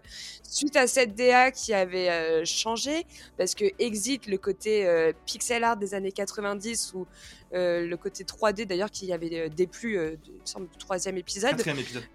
quatrième épisode. Là, on est sur une DA un peu plus particulière. Nao, je vais te laisser en parler et on traitera ça après. Alors oui, comme tu l'as dit, certains fans étaient complètement déçus du choix de la direction artistique, mais moi je trouve qu'il colle à merveille au gameplay, au récit. C'est un jeu sur l'esprit très cartoon, un peu ma famille pirate et tout. Moi ça, ça avait un petit effet nostalgique que j'adorais. Euh, donc Ron Gilbert, qui est la direction artistique, il explique que ce, soit, ce choix de DA, il est mûrement réfléchi. hein. Et que le pixel art, ça correspondait pas à leurs attentes. D'ailleurs, il appelle pas ça du pixel art. Euh, faut savoir que c'était en fait avec 16 couleurs, c'était un peu une technologie de l'époque. Mais voilà, ça correspondait plus à leurs attentes, à l'évolution de la licence. C'est coloré, c'est même très saturé. C'est un réel Mm. parc d'attractions visuelles en réalité. Moi, je sais que je l'ai adoré. Et avec cette direction artistique, on... je trouve qu'on maintient la, licence à jour, on la pérennise. Et, moi, en fait, en réalité, j'adore ça. Je trouve ça a un charme fou. Je revois les dessins animés de l'époque. Enfin, vraiment, ma famille pirate, j'adorais. Et d'ailleurs, je retrouve un peu l'esprit sarcasme et tout dedans. Je trouve que ça se retranche très très bien. Et je trouve ça a un charme fou. Vraiment, la bande sonore est fabuleuse. Chaque. euh, Enfin, elle- elle-même pas trop agaçante en réalité. Parce que tu vois, genre, il y a des fois où tu réfléchis et t'as la musique. Et des et fois elle correspond au scénario la, la, la bande sonore. hein, Ouais, ouais, ouais. Franchement, euh, quand on est en réflexion, c'est immersif, c'est beau, j'adore. La bande sonore, elle apporte tout. Elle donne du relief au paysage. Elle est super. Elle te met dans la Mhm. continuité. Alors, même si des fois, elle peut être un peu répétitive, je on me remarque qu'elle revient un peu quand même Oui. en boucle. Euh, c'est- on est vraiment à fond dans le côté piraterie et elle est juste géniale. Euh, je précise quand même qu'elle a été euh, orchestrée par le trio euh, Michael Land, Peter McConnell et Clint Bajakian, voilà, qui sont euh, à l'honneur de cette, euh, de cette bande. Mais je moi je rejoins complètement Nao sur le, ce qu'elle vient de dire sur le graphisme. C'est vrai que c'est très coloré, c'est très cartoon en fait. Et moi ça m'a fait penser tout simplement au jeu Astérix Obélix Baffé tout ce qu'on avait fait avec French. Euh, donc on retrouve ce côté bande dessinée. Donc je rejoins complètement Nao et je vais rien rajouter parce que pour une fois je suis d'accord avec elle. Bah, Ce qui est intéressant, c'est qu'en fait, si on joue vraiment avec les formes, avec les perspectives, il y a des couleurs qui sont hyper chatoyantes. Et si vous faites attention, il y a plein de petites animations qui apportent vraiment du détail. Moi, je, je suis d'accord avec vous. Après, je sais pas si c'est le côté conservateur des fans euh, de la licence pour qui c'est mal passé, mais je trouve ça encore aujourd'hui indécent qu'on envoie des menaces de mort à des studios Mm. concernant une direction artistique. Et ça, c'est un vrai coup de gueule. Je trouve ça pas normal. On a eu le même problème ouf, avec hein. Santa Monica. Studio. Dernièrement, Santa Monica Studio pour God of War avait reçu des menaces. À un moment donné, il va falloir arrêter. Faut qu'on faut faire avec aujourd'hui, mais c'est vrai que c'est malheureux, hein, on le condamne. Non, C'est ce n'est pas normal. Ce n'est pas normal de faire. On est, quand même une on est quand même une communauté, les gamers, je trouve qu'on est quand même une communauté qui est bienveillante dans l'ensemble. Parce qu'il y a quand même quelques exceptions où euh, le côté euh, machisme, etc., va quand même ressortir. Oui. Mais envers les studios, je trouve ça assez dingue qu'on se permette Bah de du faire coup ça, non non mais je- justement moi je vais revenir sur les menaces qui ont été dites et je vais vous dire le- ce qui s'était vraiment passé à l'époque. En fait euh, il y a eu le trailer qui a été diffusé par Ron Gilbert qui a créé le jeu et il avait reçu des centaines de messages haineux et de menaces que tu as dit Joss Euh, et il avait carrément lui déclaré derrière. Il y a une déclaration qu'il avait faite. Il a dit je ferme les commentaires. Les gens sont ju- juste méchants et je dois supprimer mes commentaires d'attaque. C'est un jeu incroyable et tout le monde dans l'équipe en est très fier. Jouez-y ou n'y jouez pas, mais ne le gâchez pas pour tout le monde. Je ne publierai plus rien sur le jeu. La joie du partage m'a été enlevée. Et moi, je trouve ça dur. Euh, de... Et même ce commentaire-là, moi, ça m'attriste de le relire. Parce que les gens, comme tu dis, ont démonté le jeu juste sur un trailer, quoi. Et il faut savoir qu'en plus, ils ont eu libre champ à leur liberté créative. Parce que Alors qu'ils bossaient avec Disney. Disney a racheté euh, du coup Lucas Art, donc on aurait pu dire euh, que voilà ils allaient intervenir dans le jeu et pas du tout. C'est leur volonté propre à eux et c'est leur direction artistique qui a été menée. c'est ça qui est incompréhensible parce que tu te dis, bon, moi je fais partie de ceux qui au premier trailer, euh, j'ai accueilli ça vraiment froidement, c'est-à-dire par là que la DA ne me plaisait pas. Ah, on a haters dans l'équipe, ça y est. Non mais bah, euh, à un moment donné, il faut être direct, hein, faut être honnête. Euh, ça m'attirait pas. Par contre, jamais de la vie, il me serait venu à l'idée d'aller écrire à l'auteur ou d'aller écrire sur les tweets Ah, votre DA elle est pourrie, machin bidule, mais j'ai autre chose à faire dans ma vie. C'est là où les réseaux sociaux, parfois, c'est complètement. Alors c'est marrant, Fred, que tu dis ça parce que souvent, quand je suis pas de ton même avis, tu m'insultes sur Messenger. On peut en Oui, toi oui, toi oui, mais pas, pas le créateur du jeu. Non, ça ne me vient pas à Et du l'idée. coup, euh, je, vais revenir, euh, je vais revenir rapidement sur quelque chose dont tu n'as pas pu profiter, Jalma, le doublage. Bah, du coup, moi, je suis passé à côté. ouais. Chaque acteur prête sa voix à un seul personnage qui les rend vraiment uniques, tant dans leur apparence que dans leur éloquence. C'est un truc de fou. Pour moi, vraiment, je ne vois rien à reprocher à cette direction artistique et c'est trop triste ce qui est arrivé parce que pour moi, c'est un Et ceci dit, euh, du coup, moi je l'ai eu sans doublage, donc là on va quand même regretter que l'option ne soit, ne soit pas cochée initialement et qu'il y ait un petit bug dans le jeu. Euh, moi, moi- alors moi du coup je l'ai fait sans doublage, euh, le jeu est tout aussi agréable hein, pour le coup. Je suis pas passé à côté de mon jeu parce qu'il n'y a pas eu de doublage, mais tu vois, ça c'est quand même, là il y a quand même un réel sérieux Ah, en problème. fait, c'est le, le doublage, le doublage, ça va appuyer encore un peu plus l'idée des personnages que tu vas rencontrer au long de ton aventure, tu vois. Ouais, mais tu vois là je trouve ça do- dommage que ça soit pas cliqué automatiquement euh, et que moi je m'en sois pas aperçu parce que ce qu'on est en train de dire là, ça pourrait arriver à d'autres personnes. On passe un petit peu au gameplay du jeu. Bon, euh, même si c'est euh, dans l'ensemble hein, un point and click euh, des plus classiques qu'il y a, on va quand même revenir un peu là-dessus. Jalma, est-ce que tu veux en parler Bah alors ça va être très rapide parce que c'est vraiment comme tu dis du point and click classique. Donc Ouais. en fait ça va être des discussions avec des personnages. On va avoir des quêtes à remplir. Souvent c'est soit en collectant des objets et en donnant les bons les bons objets aux bonnes personnes, soit même en faisant de l'association d'objets. Et ça se résume là. On va pas. ça- allez on va donner par exemple un exemple. À un moment donné vous devez ouvrir des serrures. Et ben vous allez vous, se- vous servir d'une loupe que vous allez récupérer quelque part euh, pour créer des clés en fait. Voilà ça va être ce genre de quête que vous allez avoir à Mm. résoudre et autres. Euh, moi, comme c'est, je suis pas très fan des point and click, c'était vraiment un sentiment de joie quand j'arrivais à les résoudre. J'avais l'impression d'avoir accompli quelque chose. Et ce qui est bien aussi, et c'est là où ils ont été très malins, c'est qu'ils ils ont mis dans le jeu en place un guide des astuces. C'est-à-dire que si vraiment t'es coincé dans une énigme, tu peux te servir d'un guide Mm. pour euh, essayer de t'en sortir. Progressif. Hyper intéressant. Progressif, c'est-à-dire qu'en fait, euh, on, va te, on va te donner un premier indice et plus tu vas cliquer sur cet indice, plus tu vas, on va se rapprocher euh, de, de la de réalité. la voix, de- voilà, exactement. ouais. Euh, par contre, voilà, moi ce que j'ai, alors c'est peut-être le fait que je sois pas fan des point and click. Moi, je trouve que certaines énigmes, elles sont pas intuitives et souvent même elles sont hasardeuses. Moi, j'ai, non mais vraiment. Par exemple, moi, je sais qu'à un moment donné, vous allez avoir dans l'acte 4, vous allez devoir trouver une clé.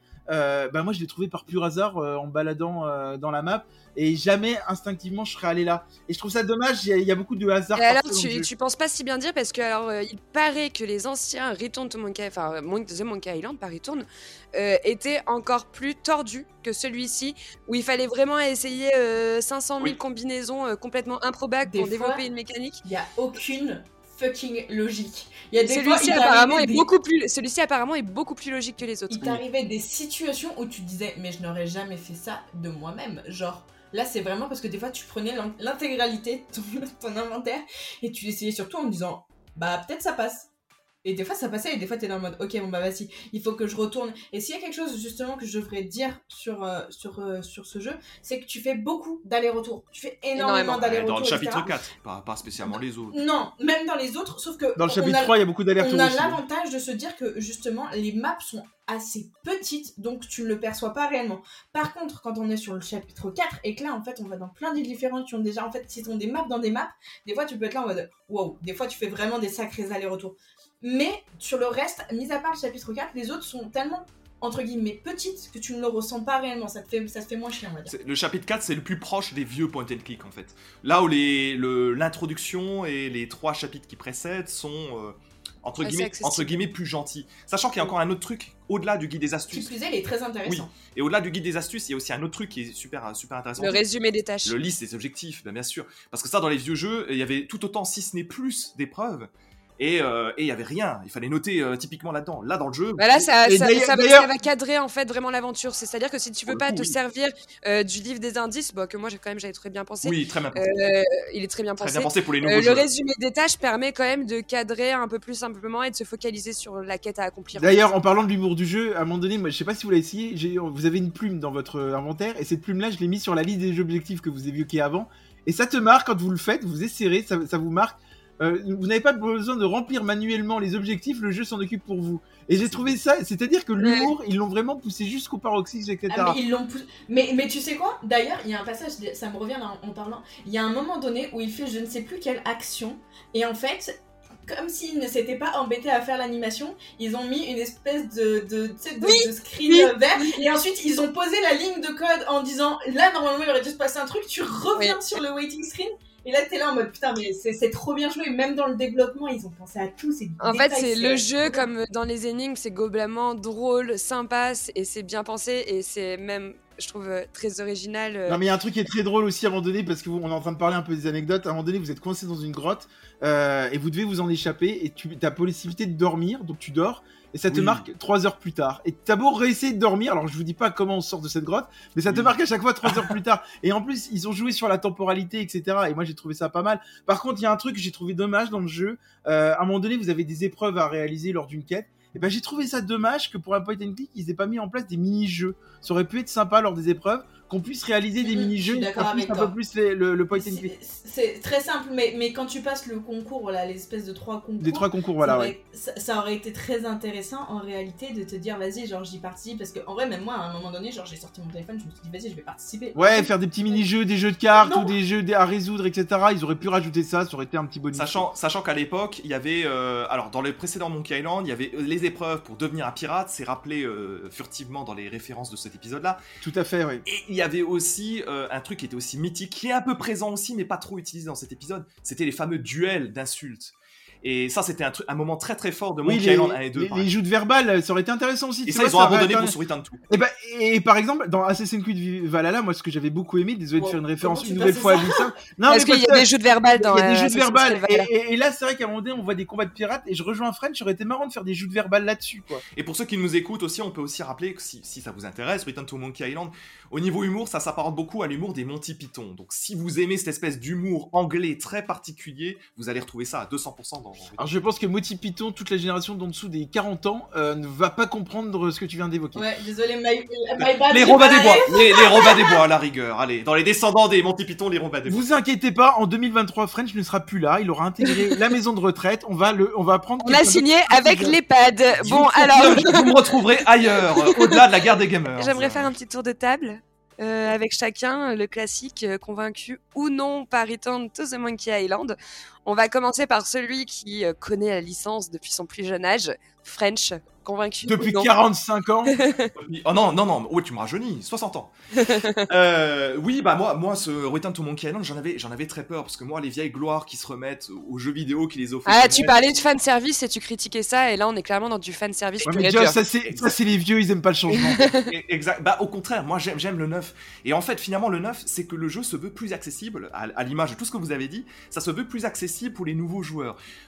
Moi je l'ai trouvé quand même globalement un peu trop facile, par Comment exemple. il se la raconte Et j'ai- joué en mode difficile. Moi, moi, je suis d'accord avec euh, French. hein. J'ai joué en mode difficile, à part le chapitre 4 où en fait je le trouve assez dur. Je trouve que quand même euh, le reste des autres chapitres il se fait plutôt bien. Enfin, Non après, mais je- Joss, Joss, Jalma, arrête Jalma, de mentir Jalma, tu- Arrête tu- de non mais Jalma, t'es pas un amateur de point and click. Moi, j'en ai fait plusieurs aussi. Je pense que pour ceux qui ont fait plusieurs point and click, il y a, il y a de la difficulté, mais il n'y a pas de la grande difficulté comme j'ai pu avoir sur des runaways où j'ai été bloqué des mois et des mois. Tu vois, par exemple, là, je veux dire, euh, en 4 jours, il a quand même été fait en servant quelquefois du guide des astuces, et pas plus quoi. Sachant que Joss, elle nous a quand même dit, non mais Joss nous a quand même dit par message, ça- j'ai passé deux jours sur Oui, sur l'acte 4. Oui. L'acte 4. L'acte 4, il est long. Il est beaucoup plus long, l'acte 4. Euh, Jalma, ra- ra- rappelons que t'étais tellement au bout du rouleau que tu t'es servi du guide des astuces pour partir du chapitre 1. Et, et- non mais effectivement, non mais pour moi je trouvais que la difficulté effectivement était suffisante pour moi qui ne suis pas amateur de point and click. Je laisse French Je. Après- vais laisser terminer. On va laisser terminer French, s'il vous plaît, sur, euh, sur euh, sa recommandation. Oui, tout à fait.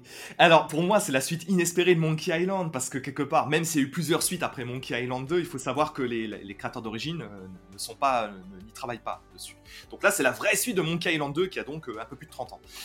Alors, on retrouve les sensations d'époque, on a l'humour direct et fin. Moi, selon moi, c'est un jeu qui va plaire surtout aux amateurs de jeux d'aventure euh, un peu vintage, hein, on va pas se mentir là-dessus, mais avec quelques adaptations au nouveau public. Donc, moi, je le recommande euh, et je vous conseille de, de déguster d'ailleurs les, les Scorbut Dogs. Ah, ça a l'air dégueu. Toute la bouffe qu'il y a dans ce jeu a l'air dégueu. Jalma, toi, tu recommandes ou pas? Une belle surprise, euh, je connaissais pas la licence donc une belle surprise, euh, essayez-la. Mais par contre voilà, regardez bien les vidéos et les, les, les- enfin les l'album qui est avant pour se bien se mettre dans l'immersion du jeu parce que c'est vrai qu'il y a beaucoup beaucoup de références, mais euh, à, à essayer ouais. euh, Nao. Bah écoute, euh, moi, genre, euh, que de demander de plus d'une licence qui a commencé il y a 32 ans et qui est aussi bien continuée alors que tu n'as pas continu... enfin tu n'as jamais fait les opus précédents. Ça me donne envie de les faire, malheureusement, euh, comment te dire, la direction artistique des autres jeux va me bloquer donc je vais rester sur celui-là. Mais en vrai, pépite, j'adore, j'ai kiffé, j'ai passé un super moment, je me suis tapé des grosses barres, Euh, les refs étaient un... enfin, c'est vraiment incroyable. L'ADA elle est singulière donc forcément moi quand ça change de de d'habitude j'adore.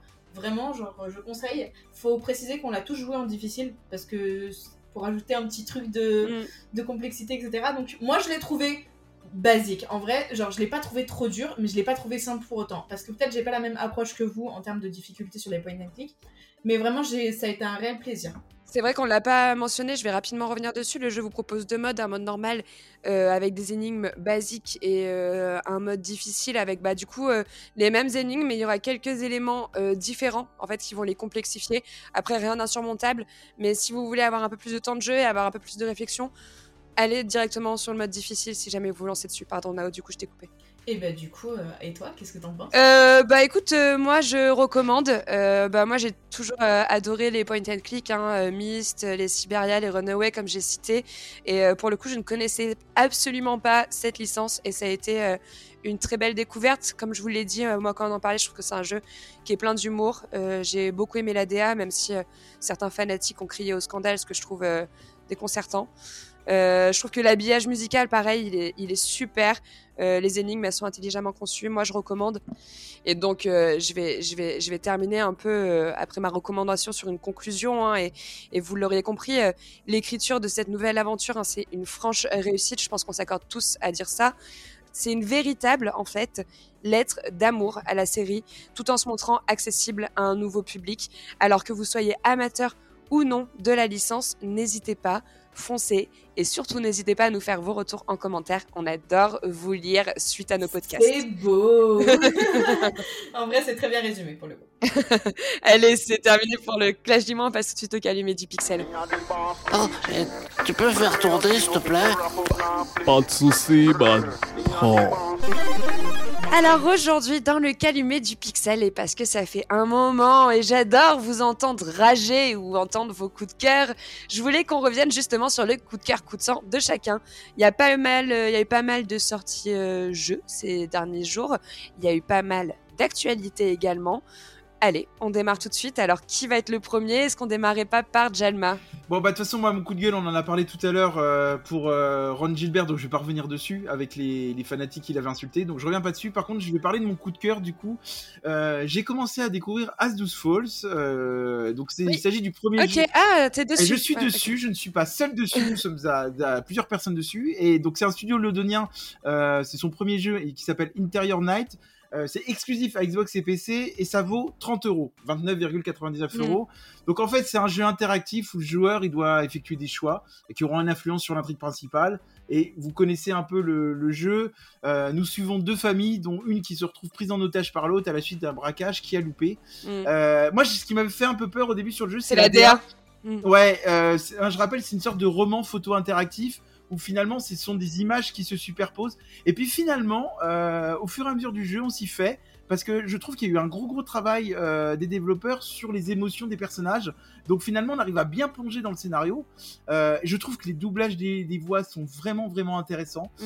Et euh, moi, j'ai un gros coup de cœur, c'est sur les choix à faire dans le jeu. Je trouve que c'est quand même des choix euh, cornéliens euh, où vraiment on a, on a des soucis avec notre propre conscience.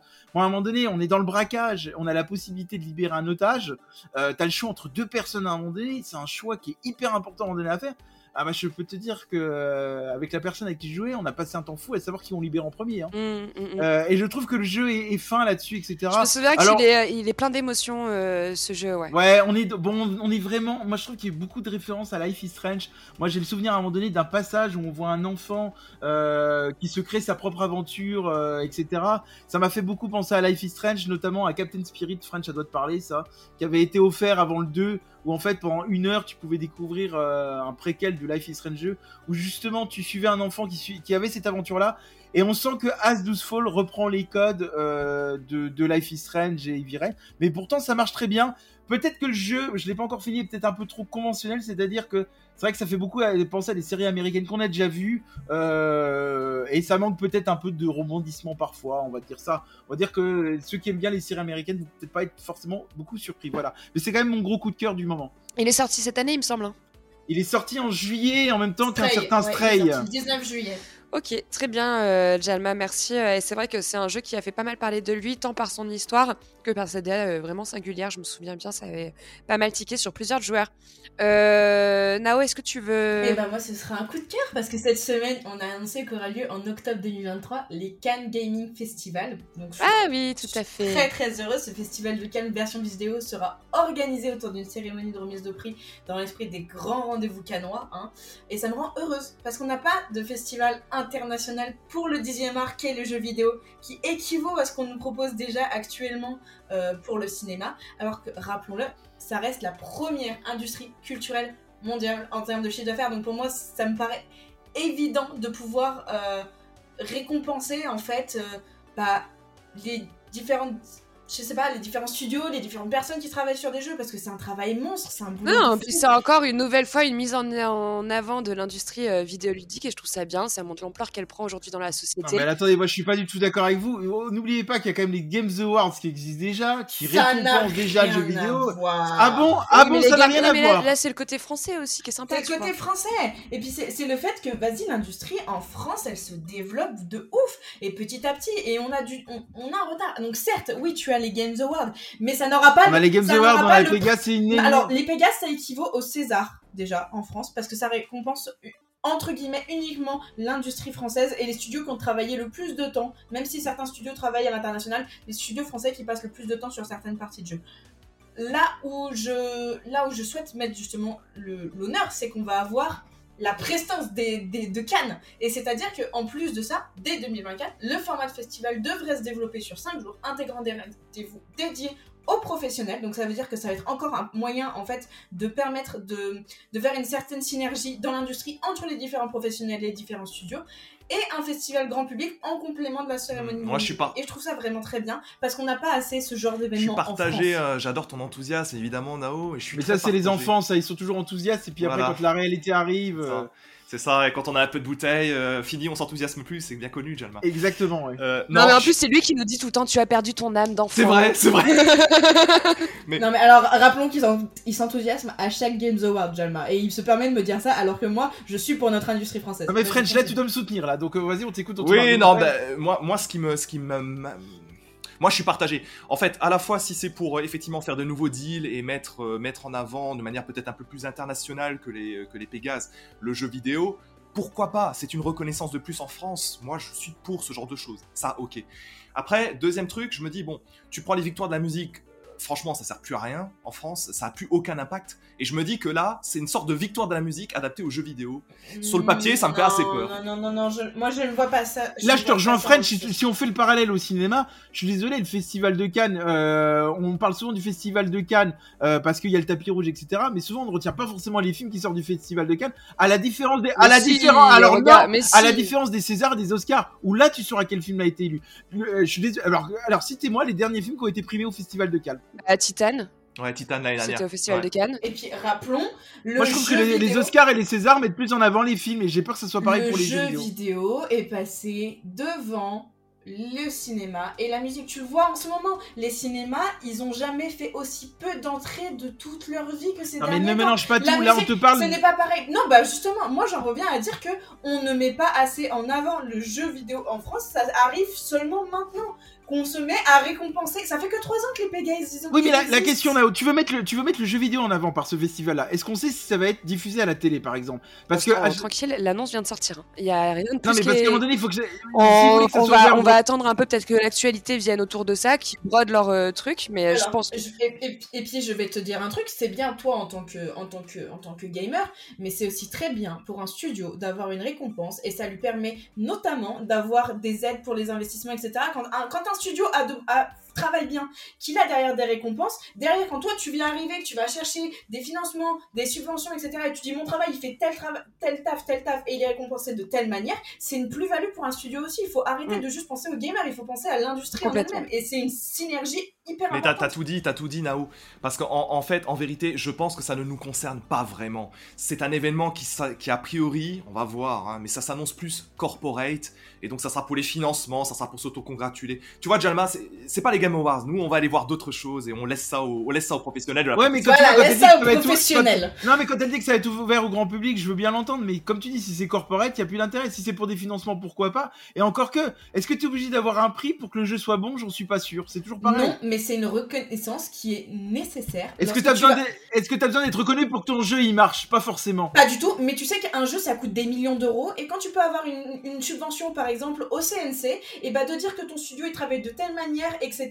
Ça va toujours être un plus pour pouvoir augmenter ton gameplay, pour pouvoir rajouter de l'expérience. Il faut voir ça derrière, il faut pas juste penser à ta petite vie de joueur, il faut penser au travail qui est Je derrière. suis pas sûr que des récompenses va mettre plus en avant des studios. On en reparlera. bah, Hellblade a été mis en avant dû à ses maintes récompenses qu'il a pu avoir. hein. Ninja Theory a reçu beaucoup de récompenses pour Hellblade. C'est noté sur la jaquette, c'est aussi un côté marketing. Oui, d'accord, côté- mais il existe déjà les Games Awards, les, les Pégases, de rajouter une énième euh, cérémonie, j'en suis pas sûr. Là, en fait, ce qui se passe, c'est que les Pégases, ça reste vachement fermé à l'industrie. Tandis que si tu rajoutes Cannes, pour moi, Cannes, tu augmentes en fait ton périphérique. Tu augmentes en fait la, manière dont tu touches les gens parce que Cannes c'est connu depuis des années et de dire que le jeu vidéo entre dedans ça rajoute une plus-value. Euh, French, coup de cœur, coup de sang? Alors, coup de cœur, moi, c'est le coup de cœur que j'ai, c'est pour un certain jeu qui s'appelle Scorn. Ah, que j'ai fini et qui est sorti la semaine dernière et qui. euh, On a entendu et- de tout et de rien dessus. hein. Exactement, c'est un jeu qui divise et c'est normal, c'est un jeu radical. Et surtout, il revient de 7 ans de développement d'un studio serbe qui s'appelle Ebb Software. Et donc, il est enfin disponible dans le Game Pass et à l'achat sur Steam et sur Xbox, euh, Xbox Series. Alors, euh, là, très vite, dans le cadre de, de ce coup de cœur, ce que je dirais du jeu, c'est que bah, c'est un jeu à l'ambiance totalement radicale, qui est totalement influencé des, des travaux graphiques de, de, de Giger, de HR Giger, c'est le créateur de l'Alien, par exemple. Mm. Je pense que vous connaissez. On, retrouve hein, de toute façon énormément d'inspiration hein, dans tout ce qu'on voit du jeu. On retrouve, ouais, tu retrouves beaucoup ça. C'est-à-dire que on- tu vas retrouver le côté Enfin, aussi. L'inspiration de la créature en fait, hein, je parle. L'inspiration de la créature. Ouais. Alors Ouais. dans le jeu Scorn, tu vas retrouver des, des décors qui sont très désolés, avec ce côté un peu biomécanique, avec Mm. ces ossements qui composent les, les différents décors, les différents couloirs va, dans lesquels on va évoluer. Et ce que je, que je dirais pour essayer de vous donner envie, c'est que nous, on joue un humanoïde dans une vue FPS et on cherche à résoudre un peu le mystère d'une planète extraterrestre. Voilà. Mais on ne sait pas. C'est très contemplatif comme jeu, non? Ouais, c'est pour ça que je précise qu'on ne sait pas, parce que ça a beau se jouer en vue FPS, comme un Call of, hein, pour faire très simple, pour que tout le monde identifie le truc, il y a très peu de combats, et heureusement, parce que c'est pas très réussi, et c'est même facultatif, et il y a surtout beaucoup de contemplation et beaucoup de puzzles environnementaux. Puzzles environnementaux. Il faut comprendre comment utiliser tel objet qu'on va trouver, comment on va l'associer, comment on va résoudre le petit puzzle. Voilà. Moi, j'ai beaucoup aimé. J'ai beaucoup aimé parce que euh, on est dans une, on est dans une atmosphère très gore, très glauque, euh, de, de- dans un genre qui s'appelle le body horror. Donc, attention pour les yeux sensibles, ça fait quand même très mal comme jeu. Et c'est surtout tout ça, c'est un jeu qui est au service d'une direction artistique qui est radicale. Quand j'entends radical, c'est-à-dire par là que ça ne, ça ne peut que plaire ou déplaire. Il n'y a Mm. pas vraiment d'entre-deux. Moi, ça m'a plu, mais j'admets tout à fait que ça peut, euh, ça peut déranger certains types de joueurs. Et en dehors de la DA, beaucoup de personnes se sont, de ce que j'ai lu parce que j'y ai pas joué, hein, beaucoup de personnes se sont perdues euh, dans le jeu et en fait n'ont pas réussi à comprendre la mécanique de jeu. Ouais. Ça- alors ça, c'est assez étonnant parce que, ah alors contrairement à Monkey Island dont on a euh, longuement parlé dans ce podcast, euh, ici, vous n'avez pas d'aide, euh, astuce ou machin, ou d'explication, ou éventuellement au bout de quelques minutes, une aide qui vous est donnée in-game. Non, non, non. Là, c'est que de l'observation et il faut se débrouiller tout seul. Alors après, euh, je peux comprendre des joueurs qui soient perdus parce qu'ils n'ont pas d'indication. Moi, ayant trouvé ça relativement logique et n'ayant pas eu de difficultés particulières pour avancer, forcément, c'est un argument que j'entends moins. Il y a des jeux, il y a des joueurs qui ont dû quand même perdre pas mal d'argent parce que quand je vois que le jeu est affiché à 40 euros sur Steam pour 6 heures de jeu, ça fait cher la durée de vie quoi. Euh, Ouais, on a déjà eu cet argument, On critiquait Stray, mais là, c'est quand même excessif. Ah, 40 euros. on- ouais, on a déjà. Il il est pas à 35, bon, ça change pas grand chose aussi. Il est à 40 euros Il est à sur 40, Steam. donc il est aussi dans le Game Pass, hein, on va le signaler quand même. Il est aussi dans le Game Pass. Tout le monde n'a pas Alors, au Game euh, Pass. c'est pas, c'est pas un jeu. la durée de vie, vous le savez tous, c'est toujours compliqué à estimer. Moi, à titre personnel, j'ai mis 9 heures hein, pour le finir. Donc, euh, bon, je, je trouve rien de choquant. mais toi tu es lent, tu es lent d'esprit. Oui, c'est ça. Et puis, probablement que j'ai passé aussi du temps à contempler. C'est un jeu où j'ai fait énormément de captures, captures d'écran, parce que sur le simple plan de la direction artistique, c'est probablement le, le jeu le plus fascinant depuis depuis 10 ans. hein. Là, pour le coup, j'ose le dire. C'est c'est totalement dingue. Il, il aime bien faire des photos mortuaires, Fred, je vous le saurais, c'est ça deuxième c'est. French, c'est French Psycho et ce n'est pas pour rien. Exactement. voilà, donc euh, c'est c'est un jeu, si vous avez l'occasion, si vous avez le Game Pass, la question se pose pas. Allez-y, essayez. Et essayez quand même deux heures. Il faut, faut, faut passer, il faut passer au-delà d'une heure parce que c'est un jeu relativement lent, qui plus est. Voilà, mais niveau durée de vie, euh, je, je le dis et je le redis, moi j'ai pas trouvé ça spécialement choquant. Quoi. Voilà. Un coup de sang ou pas aujourd'hui? Un coup de gueule hyper rapide, hyper hyper rapide, euh, à l'heure de la PS5. Vous savez, la PlayStation 5, les consoles actuelles, Xbox Ouais. Series X également. Quand, quand moi j'apprends que God of War Ragnarok, qui est quand même le, la grosse sortie de cette fin d'année, D'ailleurs, euh, juste pour parler de God of War rapidement, euh, il y a les tests qui sont sortis et il est euh, au top Preview. du top apparemment. Ouais, les previews sont très Les previews, pas les previews tests, pas les ouais. Impossible. Non, non, mais il y a quelques joueurs qui ont pu avoir accès au jeu déjà en fait, qui ont pu jouer Une partie euh, du voilà, jeu, une partie du jeu et tout le du monde dit qu'il est, il est superbe. Tout à fait. Alors, moi, et on a donc appris certaines petites choses, et vous le savez si vous jouez sur PS5, souvent les jeux proposent plusieurs types d'affichage. Bah moi, quand j'apprends qu'un jeu comme God of War Ragnarok, est une sortie également sur PS4, j'apprends sur PS5 la définition 4K native tournera en 30 FPS, alors normalement stable, mais bah, alors qu'on n'arrête pas de me dire que la PS5 est capable de, de monts et merveilles en 4K, moi ça me choque. Ça me choque ce genre de choses. Alors, il y aura également un mode d'affichage performance qui permettra d'avoir les 60 FPS euh, avec un upscale de, de définition. Mais voilà, moi, c'est un genre de- le genre de truc qui me, bah, qui me casse un petit peu les couilles, pour le dire trivialement. Mais alors moi c'est marrant parce que de t'entendre euh, sur ces arguments-là, tu me casses clairement les couilles. Et c'est toi qui me casses les couilles. Et je vais te dire En pourquoi. toute politesse. En toute politesse, parce que euh, tu me, tu fais, je pensais pas que tu ferais partie du camp des joueurs de, qui allaient se plaindre du 30 FPS ou du 60 FPS. Et c'est marrant. Et c'est marrant parce que je crois que tu essayé il y a peu de temps un certain Uplectel. Et j'ai revérifié. Uplectel ne propose ni de mode résolution ni de mode performance parce que Uplectel est limité à 30 FPS. Et je ne t'ai pas entendu t'en plaindre. Tu m'as dit que le jeu était magnifique, qu'il était très joli. J'arrête pas. D'ailleurs, vous pourrez aller voir les réseaux sociaux de French. Abonnez-vous d'ailleurs. Je fais un peu de com au passage. Et je t'ai pas entendu te plaindre du 30 FPS. Ça a pas l'air de te déranger. Donc j'ai l'impression qu'en fonction du jeu, le 4K, 30 FPS ou le 60 FPS te dérange. Et c'est quand même incroyable la mauvaise foi Après, du c'est après, sais pas ce que tu vas répondre à ça. et euh, Plague Tale c'est un double. Non, alors, euh, c'est un dou- c'est un AA quand God of War c'est un triple. Alors je vais, te, je vais te répondre là-dessus. Joss, triple A qui vient de sortir. Gotham Knight ne propose pas non plus le 60 Oui, FPS. et c'est honteux. Et deux précisions pour A Plague Tale Requiem. Sur PS5, il a déjà plus de soucis techniques que sur Xbox Series et PC. Et personnellement, sur PC, je ne joue pas en 30 Non, FPS. mais sur console, là tu parles de la console, donc je te rappelle que sur console, le Plectel, euh, euh, Joss elle a joué sur console à Plectel, elle a pas, elle s'est pas plaint du 30 FPS, donc ça ne gêne pas les joueurs. Parce que moi c'est pas quelque chose, je c'est pas quelque chose qui m'arrête euh, spécialement. Un, un deuxième, un deuxième argument quand même pour ta gouverne, euh, A Plague Tale Requiem est sorti que sur PS5 et que sur les nouvelles machines, là où God of War Ragnarok sort sur PS4 et PS5. pour un jeu qui est donc en lead dev PS4, ça me pose un souci que le 4K native PS5 soit que 30 FPS. Je suis désolé, Oui, ça mais par choque pas, exemple, mais God moi, of ça me Night, euh, lui, ils ont, ils ont expliqué aussi pourquoi ils l'ont limité à 30 FPS au-delà du mode multi. C'est qu'en fait, à la base, le jeu devait sortir aussi sur PS4. Ils ont arrêté les développements euh, sur PS4 et c'est pour ça. Ah bah. Ils ont pas voulu faire une cyberpunk, qu'ils- à mon ils, avis. ont, ils l'ont limité à 30 FPS. Maintenant, est-ce que ça change vraiment tes graphismes de jouer en 30 FPS ou 60 FPS J'en suis pas sûr. Euh, regarde un petit peu sur les réseaux, tu t'apercevras que le 30 FPS n'est même pas stable dans le cas de Gotham Knights. Et Joss, alors toi, coup de cœur, coup de gueule, parce que moi, il m'a énervé, friend. Je vais couper un câble. Euh, moi, euh, petit coup de cœur euh, sur un jeu que j'avais commencé il y a longtemps, euh, mais que j'avais pas eu l'occasion de terminer parce que j'avais eu d'autres sorties. Euh, J'en parlais tout à l'heure, je voulais retourner sur euh, Hellblade, Senua Sacrifice. Alors je me le suis racheté dernièrement parce que l'année dernière il y avait le teaser du 2 euh, lors des Games Awards qui m'avait bien bien branché et franchement je suis pas déçue. Alors j'avais déjà adoré euh, l'univers de, de Ninja Theory, euh, ce qu'ils avaient fait sur Devil May Cry, mais alors là le travail qu'ils ont fait sur Hellblade je le trouve assez dingue. Ils ont travaillé dessus avec des médecins, ouais. Pour vous contextualiser, hein, on incarne euh, Senua, qui est un personnage, on va dire, euh, plutôt euh, tourmenté psychologiquement, et qui décide de se rendre au Helheim, le pays des morts, pour sauver Dillon, qui est son amant, qui a été massacré par les Nordiques. Donc en plus, on a tout un peu cette mythologie qui est assez sympa derrière. Le jeu est sorti en 2017 et il n'a absolument pas vieilli. Je le trouve magnifique. Alors, il a été fait sur Unreal Engine 4 hein, à l'époque. La DA est sublime. Euh, elle est anxiogène à souhait. Euh, on a des lieux qui sont grisades, dévastés, c'est rempli de cadavres. C'est très glauque. Euh, le sound design du jeu, euh, c'est la mention spéciale. Il est incroyable. D'ailleurs, il est recommandé au début de la game de jouer avec un casque pour avoir ce côté euh, 3D de, de, de, de l'audio. Euh, en fait, pour vous expliquer rapidement, on est dans la tête de Senua avec des multiples voix en fait qui l'assaillent en permanence. Alors on entend vraiment chaque pas, chaque action qui va être commentée. C'est c'est très creepy, mais c'est très très bien fait. Euh, en revanche, euh, petit bémol sur le gameplay.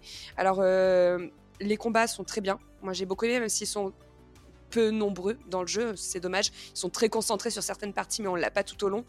En revanche, le gameplay est très répétitif au niveau des puzzles. Euh, pareil pour le bestiaire, euh, il se renouvelle très très peu. Et pareil pour les zones à explorer que j'ai trouvé assez linéaires et plutôt cloisonnées. Euh, c'est un jeu en fait auquel on va surtout jouer pour son expérience euh, narrative. Je pense que c'était une nouvelle proposition à l'époque et qu'il est aujourd'hui parce que j'ai pas vu un jeu qui ressemble à Hellblade. Euh, et c'est une super belle expérience.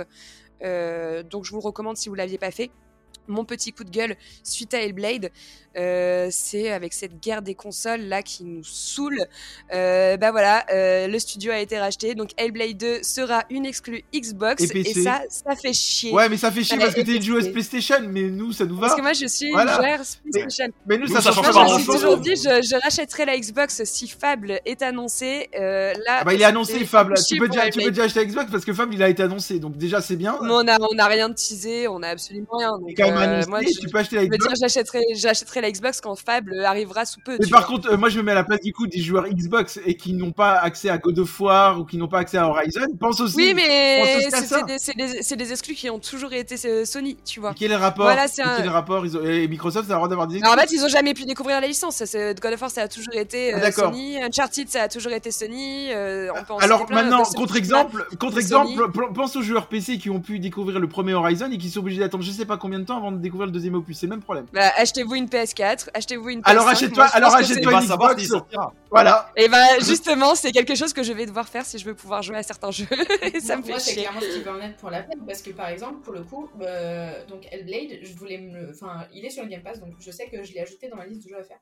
Mais j'ai une frustration aussi, elle est similaire à la tienne, de ne pas pouvoir faire certains jeux et de devoir dépendre d'autres personnes pour. Ah, Après les les filles, vous ouvrez un vieux débat. Je pense qu'on va le vite le clore. C'est que c'est le problème d'exclusivité. Ça fait des années que ça dure, quoi. Même de notre génération à nous.